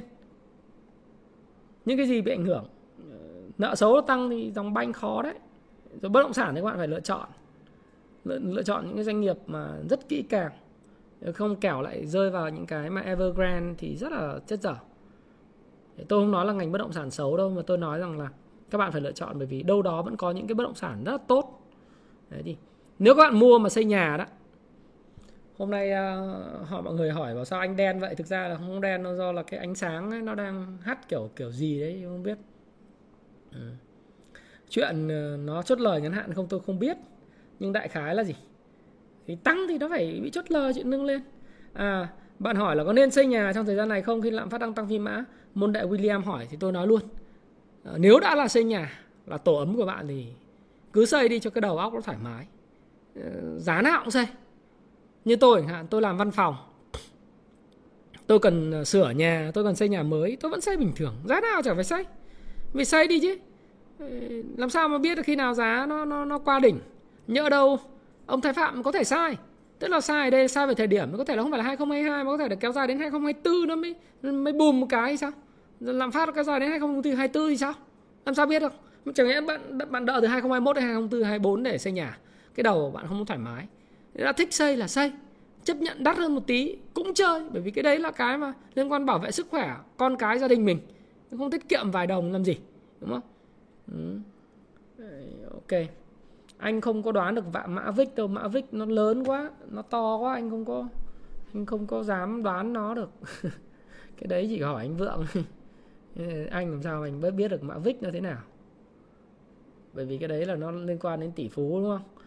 Đấy, thì thực ra thì vích hôm bữa là các có một số bạn bảo là ờ, nó thế này thế kia, thì tôi bảo nó đến cái vùng mà 82 thì nó cũng nó cũng đang cái tạo đáy theo Wyckoff cái mà sách mà tôi sẽ chuẩn bị phát hành vào cuối tháng 10 cuối tháng 10 này ấy, khoảng 10 13 14 tháng 10 tôi sẽ cho đặt pre-order trước. Thì đến thời điểm này thì VIX nó cũng sẽ có những cái cái cái hy vọng là nó vào pha pha B tức là vào những cái pha mà uh, đã qua cái giai đoạn mà selling climax ha, bán ờ, cao trào hy vọng nó bán cao trào với cái vôn lớn vào đúng cái ngày à, 16 tháng 9 vừa rồi đấy nó test thêm một cái cái ờ, cái cây nến ờ, búa vào ngày à, 27 tháng 9 nhưng mà thực ra mà nói bảo là để kiếm được tiền trong cái giai đoạn hiện nay ấy thì từ vích thì là khó đấy nhá. Khó khó khó vô cùng. Um, giá một số các cái dòng về dầu khí thì trong đó thì chúng ta để ý tới gas thì tôi đã làm video rồi BR tôi cũng làm video rồi một số các cái cổ phiếu dầu khí ở thượng nguồn như là PVD, PVS ờ, cũng rất là tốt đúng không nào? Rồi ờ, có thể để cái ý đến các cái mã khí như CNG, cơ cấu tài chính tốt, PVT cũng rất tốt ờ, em Nguyễn Tiến Đạt. Bởi vì PVT là vận tải dầu khí. Thì vận tải dầu khí nó có những cái đặc thù. Nó có những đặc thù về cái câu chuyện là không phải ai cũng làm vận tải dầu khí được. Đấy, không phải ai chở ai xe cái cái cái tàu nào cũng chở được tàu chở dầu. Nó là tàu chở dầu rất chuyên biệt, tàu chở khí rất chuyên biệt thì PVT chủ yếu là vận tải cho cả khí và dầu. Thì, thì khi giá dầu tăng cao thì lợi nhuận của họ cũng tăng lên thôi. Nhất là giá cước vận tải tăng nữa thì họ lợi nhuận tôi sẽ tốt. Kỳ vọng cho quý 3 thì có thể nó sẽ bị ảnh hưởng bởi đại dịch nhưng sau đó thì tôi nghĩ rằng quý 4 và 2022 với giá dầu này thì rất là tốt các bạn nhé. Ok những cái thép phải kể từ hòa phát hay nam kim ấy, hoa sen thì các bạn đã nói tôi đã nói trong tổng thể ngành rồi các bạn đừng hỏi chi tiết. Thì tôi chỉ nói rằng các bạn đấy là các bạn nếu có tầm nhìn Ờ, cứ để xem kết quả kinh doanh quý 3 như nào nhưng dự kiến họ cũng sẽ là tốt nhé tôi thì tôi cũng không cầm cổ phiếu thép hay là cầm các cổ phiếu mà tôi nói các bạn đâu. Mà tôi nói với các bạn rằng là những cái tôi nhận định một cách khách quan trung thực với những cái gì tôi tôi các bạn hỏi. Có thì nó là có không có thì nó không có triển vọng thì nó là triển vọng. Không triển vọng nó không, cũng không nói là có không có triển vọng.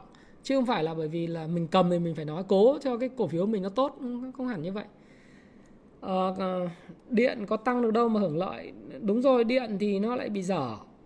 Ở Trung Quốc thì nó tăng được. Ở nước ngoài nó tăng được nhưng ở Việt Nam thì tất nhiên rồi cũng sẽ phải cũng phải cho phép tăng giá điện thôi. Bởi vì cái kinh tế thị trường. Nhưng mà dù sao thì chúng ta kiểm soát à, nhà nước cũng đang kiểm soát cái cái giá điện đầu đầu ra. Đầu vào mà tăng giá mà đầu ra không tăng được thì rõ ràng là lợi nhuận của điện nó sẽ bị ảnh hưởng. Đấy. Còn bảo hiểm ấy thì à, bảo hiểm thì nó tốt chứ bởi vì là bảo hiểm đây là chúng ta hỏi BVH, BMI, PVI đúng không? MIC này kia. Thứ nhất là bảo hiểm nó là được cái tác động rất là tích cực của cái tác động thoái vốn nhà nước. Thị trường như này là cái cơ cơ sở thoái vốn nhà nước rất là tốt này, sôi động, sẽ tìm được người mua giá cao, sẵn sàng trả giá ở mức cao và làm cổ đông chiến lược. Hai nữa là bảo hiểm nó sắp tới à, quốc hội. Chúng ta thông qua cái cái dự luật bảo hiểm à, cái bảo, đang đang xem xét và thông qua cái dự luật bảo hiểm mới, cho phép nới zoom ngoại lên trên lên 100% và cái ngành này sẽ có một số cái mà quy định mới về việc là tự, các doanh nghiệp được tự hạch toán. Rồi à, những cái vấn đề liên quan tới là trích lập dự phòng cũng sẽ được cải tiến khuyến khích những cái doanh nghiệp nước ngoài tham gia đưa công nghệ về quản trị vào. Cho nên là những cái doanh nghiệp mà sắp tới mà thoái vốn mà có vốn của Nhật hay là những đơn vị nào đó ờ, mà của bảo hiểm nước ngoài họ tham gia vào đó của Hàn Quốc của Nhật họ tham gia vào thì tôi nghĩ rằng là những doanh nghiệp đó sẽ là những doanh nghiệp mà rất là đáng trong dài hạn. Và đặc biệt nếu như mà cái cái giai đoạn mà chính sách tiền tệ không thể giảm lãi suất được nữa ấy, mà lãi suất nó chỉ cần nhích lên thì cổ phiếu bảo, cổ phiếu bảo hiểm mà rất hưởng lợi. Vì sao? Bởi vì là Ờ, bảo hiểm thì thông thường cái tài sản của họ họ thu trước từ bảo hiểm. Ờ, đặc biệt là bảo hiểm nhân thọ, họ thu là vài trăm triệu một năm, vài chục triệu, vài trăm triệu một năm tùy gói. Nhưng mà khi mà cái lãi suất, như chẳng hạn như BVH họ cầm tới là một trăm mấy chục nghìn tỷ cả tài sản, dài hạn, tài sản ngắn hạn. Tôi cho các bạn xem luôn. Ví dụ như là BVH đi, xem tài sản ngắn hạn và tài sản dài hạn là như thế nào. Đấy, thì ờ, họ họ trăm, cầm một trăm mấy chục ngàn tỷ như thế này thì ờ, khi á, mà khi mà cái lãi suất nó tăng trở lại á, thì họ hưởng lợi còn lớn nữa. Vì sao? Đây chúng ta xem cái bảng cân đối kế toán chút. À, các khoản đầu tư tài chính ngắn hạn của BVH là 74.400 tỷ đúng không?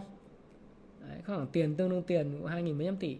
74.000 tỷ và cái khoản mà đầu tư um, tài chính dài hạn nó là 57.000 tỷ 57.100 tỷ thì tính sơ sơ ấy là họ đã có 74 cộng lên 57 uh, thì nó rơi vào khoảng là 131.000 tỷ 131.000 tỷ này mà chỉ cần lãi suất tăng nhích là khoảng 1% thôi là tiền của họ về rất là kinh.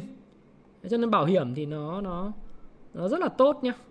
Còn cái chuyện là báo chí đăng không có danh sách thì đấy việc em phải kiểm tra với lại SCAC chứ sao em tin vào báo chí được. Báo chí đăng người ta chỉ đăng những cái thứ mà người ta muốn đăng thôi chứ. Thì em phải vào trang web ờ, danh sách thoái vốn SCAC của năm 2021 ấy. Đấy, đây này. Danh sách thoái vốn SCAC 2021 các bạn phải vào đây tôi đưa vào trong cái comment luôn cho các bạn để các bạn xem chứ bây giờ cứ ừ, cứ tin vào cái báo chí làm gì mã cri thì có cái gì đâu mà nhận định hả em? Mã đấy thì hỏi sắc hưng ấy. Hỏi gì tôi? Sắc hưng game sắc hưng là như thế nào? Và nó chơi anh ấy định đánh như nào? Đưa vào quỹ làm sao? Quỹ nào mua? Thế thì như thế nào? À, con TTF có trục trặc gì phát hành à, tờ A4 à, nâng cái vốn điều lệ lên không đúng không? Để mà giải giải giải quyết những thắc mắc cổ đông như thế này chắc phải hỏi anh Tín, Mai Hữu Tín. Thì tôi thì tôi chỉ nói với lại các bạn rằng là đối với lại TTF ấy thì nếu như anh Tín anh làm được cái việc cơ cấu lại tài chính ấy, trả nợ được hết Đông Á, cái nợ ngắn hạn và cái nợ dài hạn không còn nữa thì TTF là một công ty rất là đáng đầu tư trong vòng 3 5 năm là một công ty turnaround. Nhưng mà với điều kiện là phải có những cái nhà đầu tư riêng lẻ mua khoảng 1.000 tỷ góp vốn 1.000 tỷ vào công ty TTF trong giai đoạn này. Thì tôi cũng không biết là cái vấn đề là tại sao nó lại trục chặt trục chặt cái gì ở đâu? Có thể là nhà đầu tư hết tiền. Những cái nhà đầu tư mà định góp 1.000 tỷ vào TTF có thể là trong vụ mà đại dịch này thì họ đang kẹt tiền, họ chưa góp được. Có thể là như thế. Hoặc là có trục chặt gì về mặt thủ tục giấy tờ đối với lại sở Hồ Dê Ủy ban chứng khoán, tôi cũng không biết. Nếu mà nó ra thì thì sẽ là tốt, đúng không? Thì cái đấy thì các bạn phải nhắn tin thẳng vào cái fanpage của anh anh Mai ưu tín hoặc là bên chỗ trường thành nhé các bạn hỏi chứ còn tôi đâu, đâu có nắm cái cái cái cái cái thông tin mà chi tiết đâu được. Đấy. Tôi, tôi chỉ biết rằng là tôi nhận định là nếu mà với cung cách làm ăn của cái cái CEO này với cái tiềm năng mà xuất khẩu rộng mở và với những cái cơ cấu tài chính được thì nó tốt còn nếu không cơ cấu được tài chính thì nó sẽ nó sẽ dở. Đấy, tôi nghĩ như vậy rất là fair công bằng đúng không? Các bạn hỏi tôi tôi trả lời một cách rất là công bằng chứ không phải là là mình thiên kiến. Còn dĩ nhiên là mình có không? Mình vẫn có có một ít. Không quá nhiều. Nhưng mà mình cũng mong người ta turn around. Bởi vì nếu mà turn around thực sự thì cái cổ phiếu nó phải xứng đáng là nó sẽ tăng lên theo kết quả kinh doanh thôi. Kết quả kinh doanh tốt doanh nghiệp tốt thì nó tăng. Mình cũng đánh cược một chút. Nhưng nếu trong trường hợp mà sai thì mình sẵn sàng sửa. Là như vậy.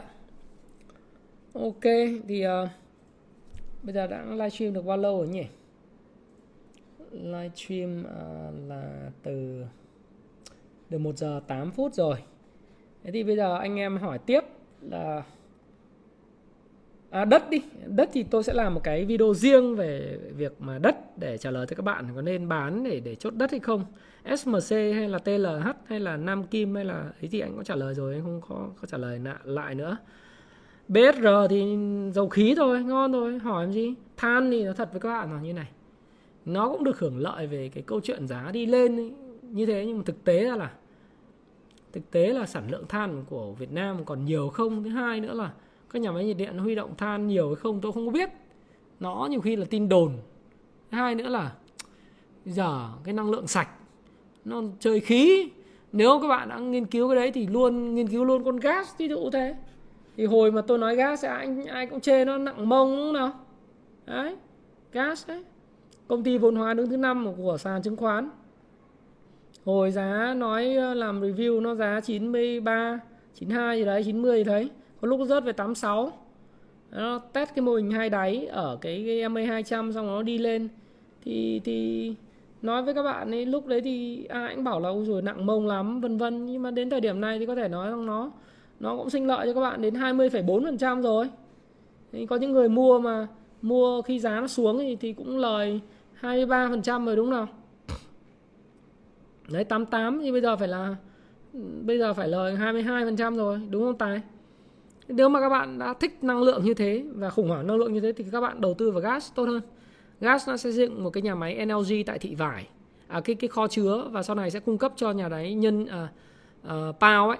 Đấy, nhân trạch 3 nhân trạch 4 rồi nó sẽ cung cấp cho Sơn sân Mỹ những cái cái đường dẫn nó chiến lược quốc gia về an ninh năng lượng rồi các bạn xem lại video của tôi về gas lúc tôi nói rất rõ nhé GVR là một công ty tốt À, đối với cái cổ phiếu chứng khoán thì các bạn bảo là có nên mua phát hành thêm của HCM không? Thì như thế này. Nói chung là mua cổ phiếu phát hành thêm là một trong những cái vấn đề rất là đau đầu của của rất nhiều những cái nhà đầu tư. Thứ nhất là họ bị giam vốn trong một thời gian dài. Cái thứ hai họ trả được lợi cái gì so với cổ đông mà các cổ đông không mua. Thì vì đúng với cái ngày giao dịch không hưởng quyền, ví dụ như HCM các bạn mua ấy thì các bạn phải nộp 14.000 một cổ phiếu. Đúng không? Nhưng mà đến ngày giao dịch không hưởng quyền là vào ngày thứ hai tuần sau ngày 11 tháng tháng 10 ấy, thì cái giá cổ phiếu nó điều chỉnh. Tất nhiên là cái ngày giao dịch không hưởng quyền thì sẽ có người đu và sau đó thì cổ phiếu nó sẽ lên trần. Thế nhưng mà các bạn biết là các bạn cổ phiếu của bạn bị pha loãng mất là 1 phần 3 Tức là bây giờ bạn đang có một cổ phiếu Bạn được quyền mua là 0,5 cổ phiếu nữa. Tổng cộng trên thị trường bạn sẽ có là 1,5 cổ phiếu với, với giá mới. Thì 1,5 cổ phiếu với giá mới đó nó có thể tăng trần vào cái phiên uh, ngày không hưởng quyền là ngày ngày thứ hai. Nó có thể tăng tiếp ngày thứ ba. Thế nhưng mà các bạn phải nộp tiền. Tiền mặt tiền thật của các bạn cho các công ty chứng khoán là công ty đây là HCM Thế thì nó cũng giống như SSI, hay SHS hay VND Thứ nhất là câu trả lời nó sẽ đi depends. Nó phụ thuộc vào từng hoàn cảnh. Ví dụ như hoàn cảnh của các bạn là giai đoạn thị trường tốt à, Đang hưng phấn thì các bạn có thể mua. Nhưng bây giờ giai đoạn thị trường như hiện tại thì lời khuyên của tôi nếu như ngắn hạn ấy, suy nghĩ ngắn hạn thì đừng nên mua bởi vì nó nó sẽ mất các bạn 4 năm tháng để để phải giữ cái cổ phiếu này. Phải nộp phải nộp tiền đấy bạn mất mất đi cơ hội để mà đưa tiền mình vào những cái dòng mà thiên thời địa lợi nhân hòa khác. Mà nó có thể sinh lời nhanh hơn ví dụ vậy. Tôi đang nói chung nói mà nói dòng cổ phiếu chứng khoán mà tôi đang nói cái mỗi cổ phiếu HCM thôi.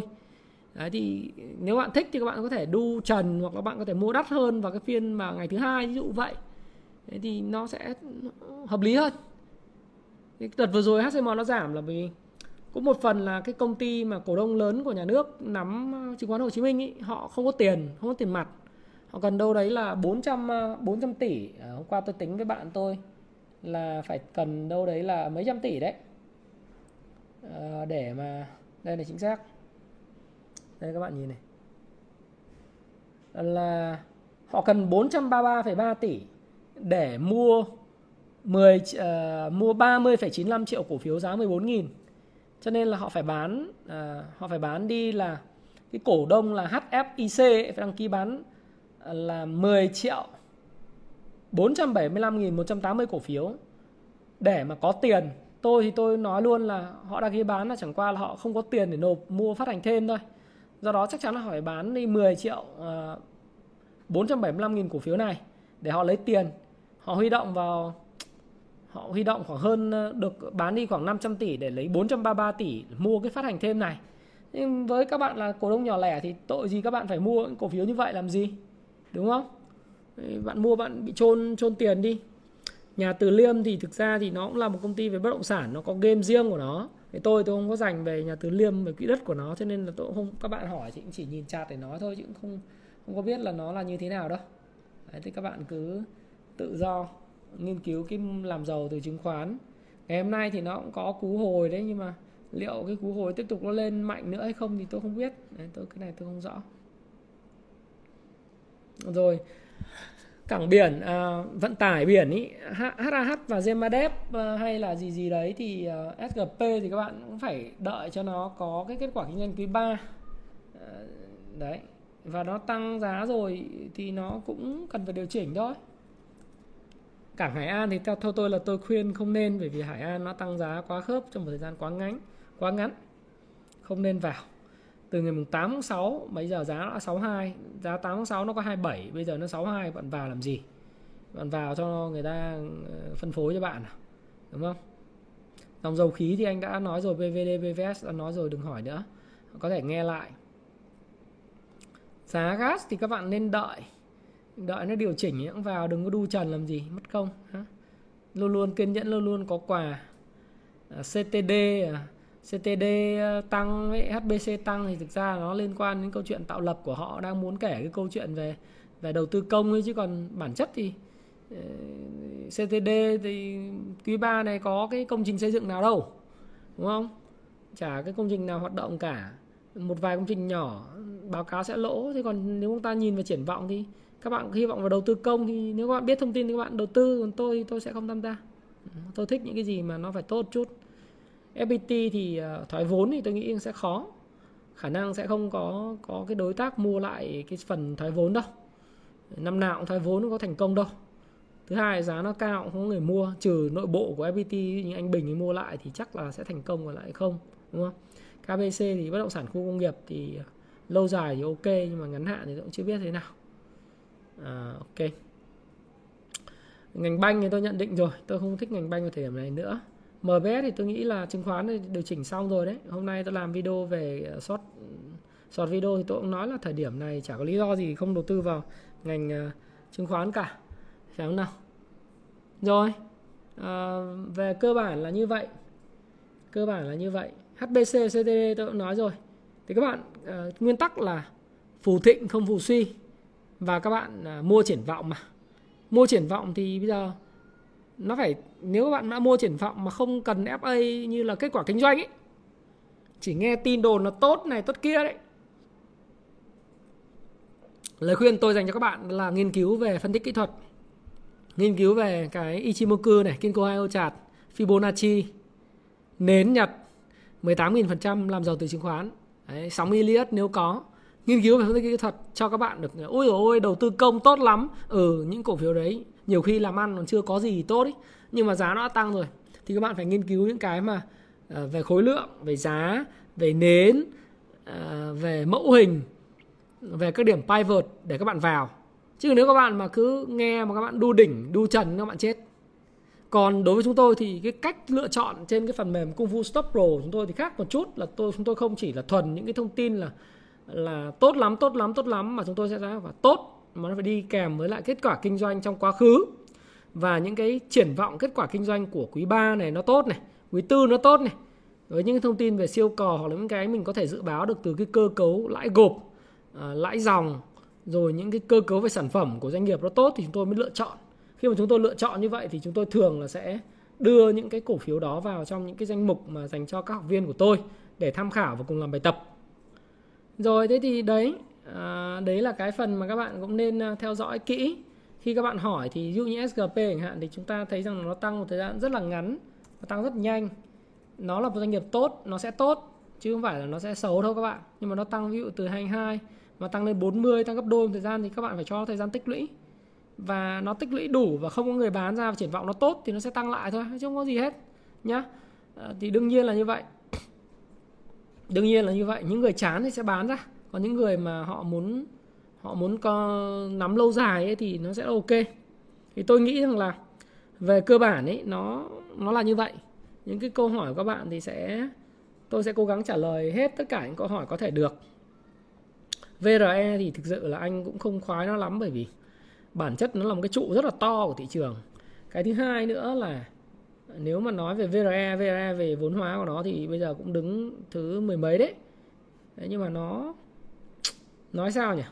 Thì bây giờ nếu mà theo mẫu hình của Wyckoff thì nó cũng đang trong quá trình đi lên và khả năng nếu đẹp thì thời gian tới thì nó cũng phải lên đến 32, 31, 32 đấy nhưng mà nó là nó là về mặt phân tích kỹ thuật thôi.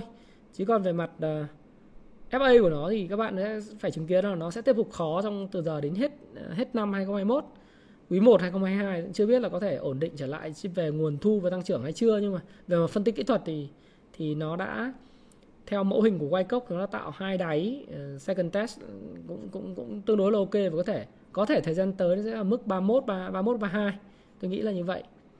Đấy là như là như vậy nhá. Uh, rồi ờ, uh, QNS ngành mía đường anh không có biết đâu. Cái đấy nó game riêng đặc biệt cảng kia các thứ thì anh nói rồi. DHC thì nó là do ngành giấy phải không nào? DHC là Đông Hải Bến Tre đúng không? Em hỏi anh là bởi vì em muốn hỏi là muốn mọi người nghe về vụ giấy đúng không? Ngày hôm nay, cái nến ngày hôm nay không đẹp lắm, nhưng mà có khả năng thời gian tới nó sẽ phải test test lại. Tại vì con này nó tăng một mạch, liền mạch, từ 35 trong tháng 10 năm 2020 nó tăng lên ờ, gấp 3 lần trong thời gian ngắn, rất là ngắn như vậy á. Thì ờ, từ tháng 10 năm ngoái đến tháng 10 năm nay tăng một năm, tăng 3 lần.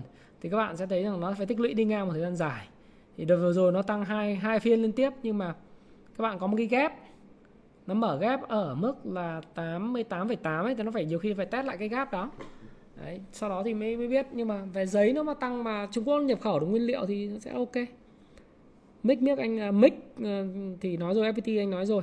Ok thì uh, túm gọn lại. Bây giờ là 1 giờ 21 phút rồi. Pan thì anh không có anh không có hiểu rõ cái game của Pan mà không biết Pan là như thế nào. FMC thì anh không biết cho nên không thể trả lời được. GVR tốt lắm. Ừ. GVR tốt lắm. Ừ. Ừ, đấy.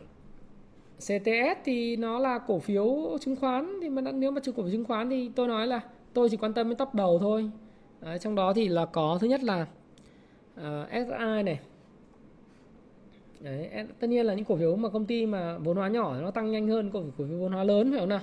Nhưng mà chúng ta xem là như, như top đầu chứng khoán có SI, VCI HCM, VND, MBS, FTS, SHF rồi ờ, CTS thì nó cũng là top 10 đúng không? ORS chứng khoán Tiên Phong này CTS cũng tốt. Chứng khoán Dòng Việt ok chứng khoán ngân hàng ờ, bảo ngân hàng ờ, đầu tư phát triển ok chứng khoán Bảo Việt cũng ok. Những cái những cái công ty như vậy thì đã là chứng khoán thì nó là đi theo ngành chung như ngày hôm nay các bạn thấy cả ngành chứng khoán nó tăng hết mà nếu mà hôm nào giảm cả ngành chứng khoán nó giảm phải không nào Đấy, chứng khoán Tiên Phong thì cũng tăng này. Hôm nay tăng 6,2%, CTS tăng 6,9 tăng trần, VDS tăng gần trần, BSI cũng tăng gần trần. Thiên Việt hơi kém tí thôi, AGR cũng tăng gần trần, SSS thì cũng thế. FTS tăng gần trần, MBS tăng 7% những cái những cái cổ phiếu mà nhỏ nó tăng nhanh hơn cổ phiếu lớn, nhưng mà cổ phiếu lớn thì được cái là thanh khoản tốt hơn. Tùy các bạn thôi. Ừ. Cree, anh không biết gì về Cree cả. Anh đã nói là CRE bất động sản thế kỷ đấy, em hỏi sắc hưng ấy. Inbox thẳng cho sắc hưng ấy. Chứ còn nhìn trông thì nó nhìn nó xấu hoắc à. Chà thì nó xấu có thể nó test MA 50 nó lại tăng lại, chả biết. Hôm nay nói chê anh ấy, ngày mai anh ấy làm cho cây trần thì sao? À biết được. cái đấy thì tôi nghe học trò tôi nói game này, game kia từ hồi à, 13 rồi. 13 thì à, đến thời điểm mà hôm nay thì nếu mà nói thì cái vốn hóa nó cũng được là nghìn à, được 2.800 tỷ, cũng còn khá là lâu đúng không nào? Game này, game nọ thì họ nói tôi tháng 3 năm nay giá 13 sau đó thì lên 34 thì bây giờ nó cũng cho nó điều chỉnh đi chứ, đúng không? Cho điều chỉnh đi chứ. Thực ra nó giải thích giải thích các bạn mic tốt bảo hiểm quân đội tốt đấy nhá. ORS anh nói rồi nhá. Techcombank thì là ngành ngân hàng thì anh cũng nói rồi nó tốt đấy nhưng mà bây giờ ngành ngân hàng nó không có ai quân hỏi. Ờ, uh, quân hỏi thì tôi cũng nói là ngành ngân hàng thì giờ không ai người ta chuộng nữa thì thì cũng phải chấp nhận là đau thương một thời gian nha à, ờ, thế. May miếc các thứ. Ờ, còn các cổ phiếu bất động sản khác thì ờ, các bạn đi theo dòng sóng bất động sản thôi. Ờ, chứ tôi về từng cổ phiếu một thì tôi cũng không thể trả lời cho các bạn là nó tốt hay không tốt được. Như vậy. Khi mà nó tích lũy đủ thì nó sẽ tăng lại. Đấy, còn nếu mà trong trường hợp mà nó chưa tích lũy đủ và các game bán ra của các cổ đông người ta vẫn còn bán ra hoặc người ta cần tiền thì người ta vẫn còn kéo và hết game thì người ta quay trở lại sản xuất kinh doanh cũng là hợp lý. Tức là có thông tin là những câu chuyện như thế này này để các bạn à, tôi sẽ nói câu chuyện này sau đó chúng ta sẽ kết thúc cái livestream ngày hôm nay ở đây. Đó là uh, cái câu chuyện tâm sự của cái cái gia đình nọ ấy, người ta nói rằng là đến thời điểm này người ta đã thu được đủ tiền đại ý là đã thu được đủ tiền rồi thì giờ về tập trung sản xuất kinh doanh trở lại. Thế còn uh, cổ phiếu thì cũng xong cuộc chơi rồi thì quay trở lại sản xuất kinh doanh thôi. Đấy, nếu mà cái câu chuyện đấy nó nói lên một điều rằng là nếu như mà nếu như ấy, mà họ còn muốn kiếm tiền từ thị trường chứng khoán thì họ sẽ còn ờ, trợ giá đỡ giá hoặc là người ta sẽ còn làm những động tác thủ thuật về tin tổng các thứ để ra để các bạn có thể kiếm được tiền. Thế còn khi mà người ta đã hết game rồi ấy, thì người ta sẽ quay trở về sản xuất kinh doanh thực sự mà người ta tập trung vào kinh doanh người ta không quan tâm đến giá nữa. Nếu các bạn sẽ không thấy có giá người không có người đỡ nữa thì giá nó sẽ rớt tự do và đến một lúc nào đó thì người ta sẽ gom lại. Đấy nguyên tắc là như thế. Và đã là nguyên tắc như vậy thì các bạn phải thạo và tin vào doanh nghiệp nữa rồi nhưng mà tôi tôi không thạo tin doanh nghiệp thì tôi chỉ nhìn mẫu hình biểu đồ tôi nói với các bạn thôi. Thì mẫu hình biểu đồ này thì tôi không tham gia. Các bạn tham gia được thì đấy là việc của bạn đối với một số các doanh nghiệp. Thì tôi cũng chia sẻ như vậy. Quan trọng là người chủ người ta cần tiền thì người ta sẽ sẽ sẽ khác biệt đấy. Còn người chủ không cần tiền thì ờ, mọi thứ. À, không anh thì dùng cả máy đeo máy đeo dùng để cho chứng khoán. Apple thì chỉ dùng ờ, chơi chơi thời gian tới sẽ dùng máy Apple nhiều hơn thép bị ảnh hưởng bởi giá dầu không có những nguyên vật liệu nguyên liệu đầu vào tăng lên. Ừ. ngành trứng với nguyên vật liệu đầu vào là anh nghĩ là nguyên liệu ở đây vật liệu xây dựng các thứ thì anh không biết là hoạt động xây dựng có hoạt động sắp tấp lập trở lại không nhưng chứng khoán chắc chắn hưởng lợi dầu khí chắc chắn hưởng lợi. Đầu tư công hy vọng đầu tư công cũng là một cái trong những cái tốt nhé ờ, nhập khẩu giá khí thực ra cũng chả phải nhập khẩu giá khí. Nhập cao thì bán cao thôi chứ có gì đâu em. Nhìn vào biên lợi nhuận thì biết thôi như gas sẽ phạm phú ngọc ạ ok. Thế thì uh, GMF về Hải An nó cũng nói rồi SGP cũng nói rồi. À, gặp min đồng hồ tôi đeo là đồng hồ gặp min đồng hồ thể thao. Đấy, nếu thời gian tới tôi sẽ giới thiệu các bạn một cái cái cái sản phẩm đồng hồ gặp min thể thao dành cho người chuyên chạy bộ. Uh, ok.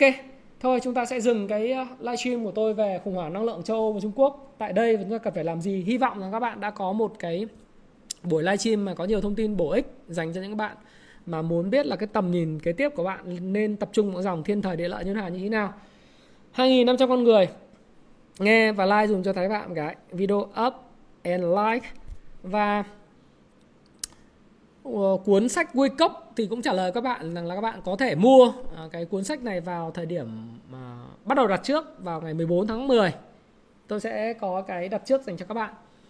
Tất nhiên sẽ có những phần quà cho các bạn và nếu các bạn muốn quan tâm về cái cho quảng cáo chút nếu các bạn quan tâm về việc mà có một phần mềm chuyên dụng phân tích về FA về về TA của cổ phiếu cũng như là sau này sẽ có những tính năng về về robot khuyến nghị ấy, thì các bạn có thể uh, tìm hiểu cái trang chủ của công vụ stock.pro.live ha các bạn.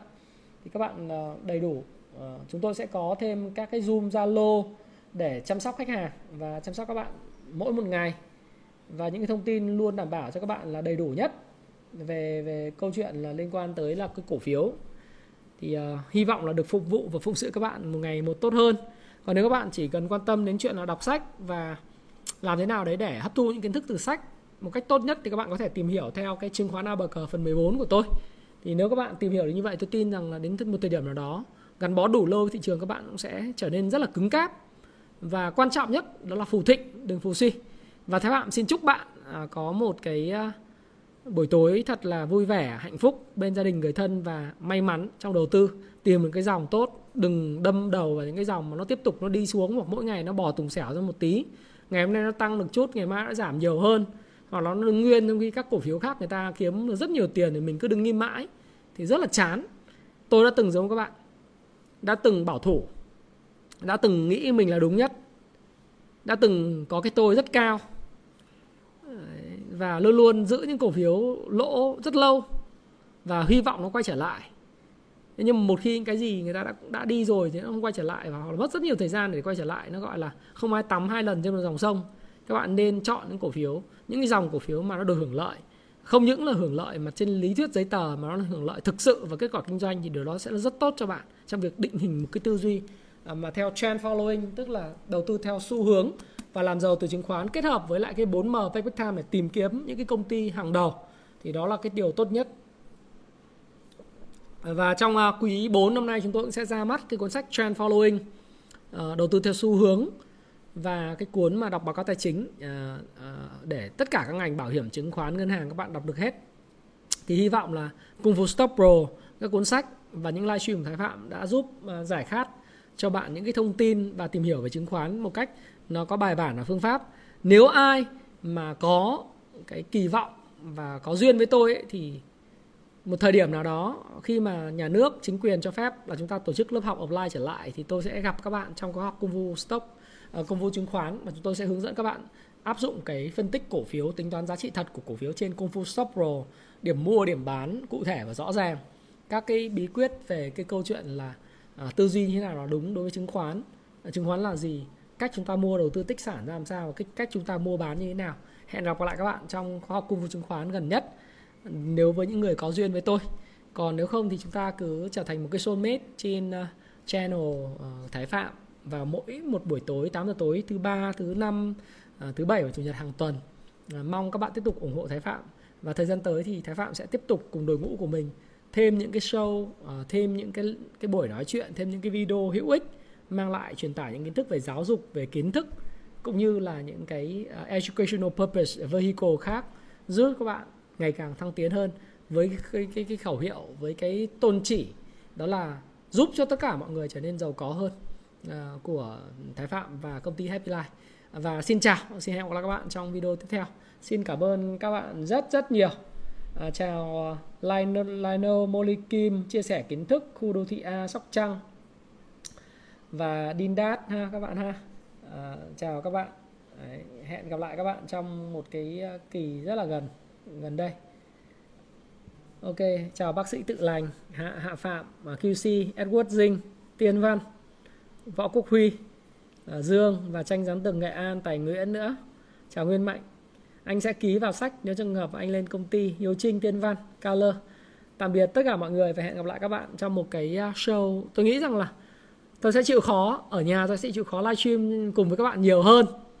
Khi bạn có thời gian vì chúng ta tương tác này nó vui hơn là các bạn xem một cái video uh, của tôi đúng không? Lâu lâu nói vấp một tí nó không có mượt mà nhưng mà nó lại là một cái hoặc là dài dòng một chút nhưng mà các bạn sẽ hiểu tới hơn. Uh, và chúng ta sẽ có cái kết nối tốt hơn vào hôm nào? Xin chào đỗ quốc minh ẩm thực tây bắc. Ồ oh, ẩm thực tây bắc theo tôi một thời gian rất là dài. Rồi chào khoa huỳnh chào việt 5 t. Ok à, kết thúc ở đây thôi bởi vì chào sẽ rất là nhiều mất thời gian. Chúc các bạn có một buổi tối vui vẻ may mắn và kiếm tiền một cách bền vững trên thị trường. Pam pam pam and cut. Ok.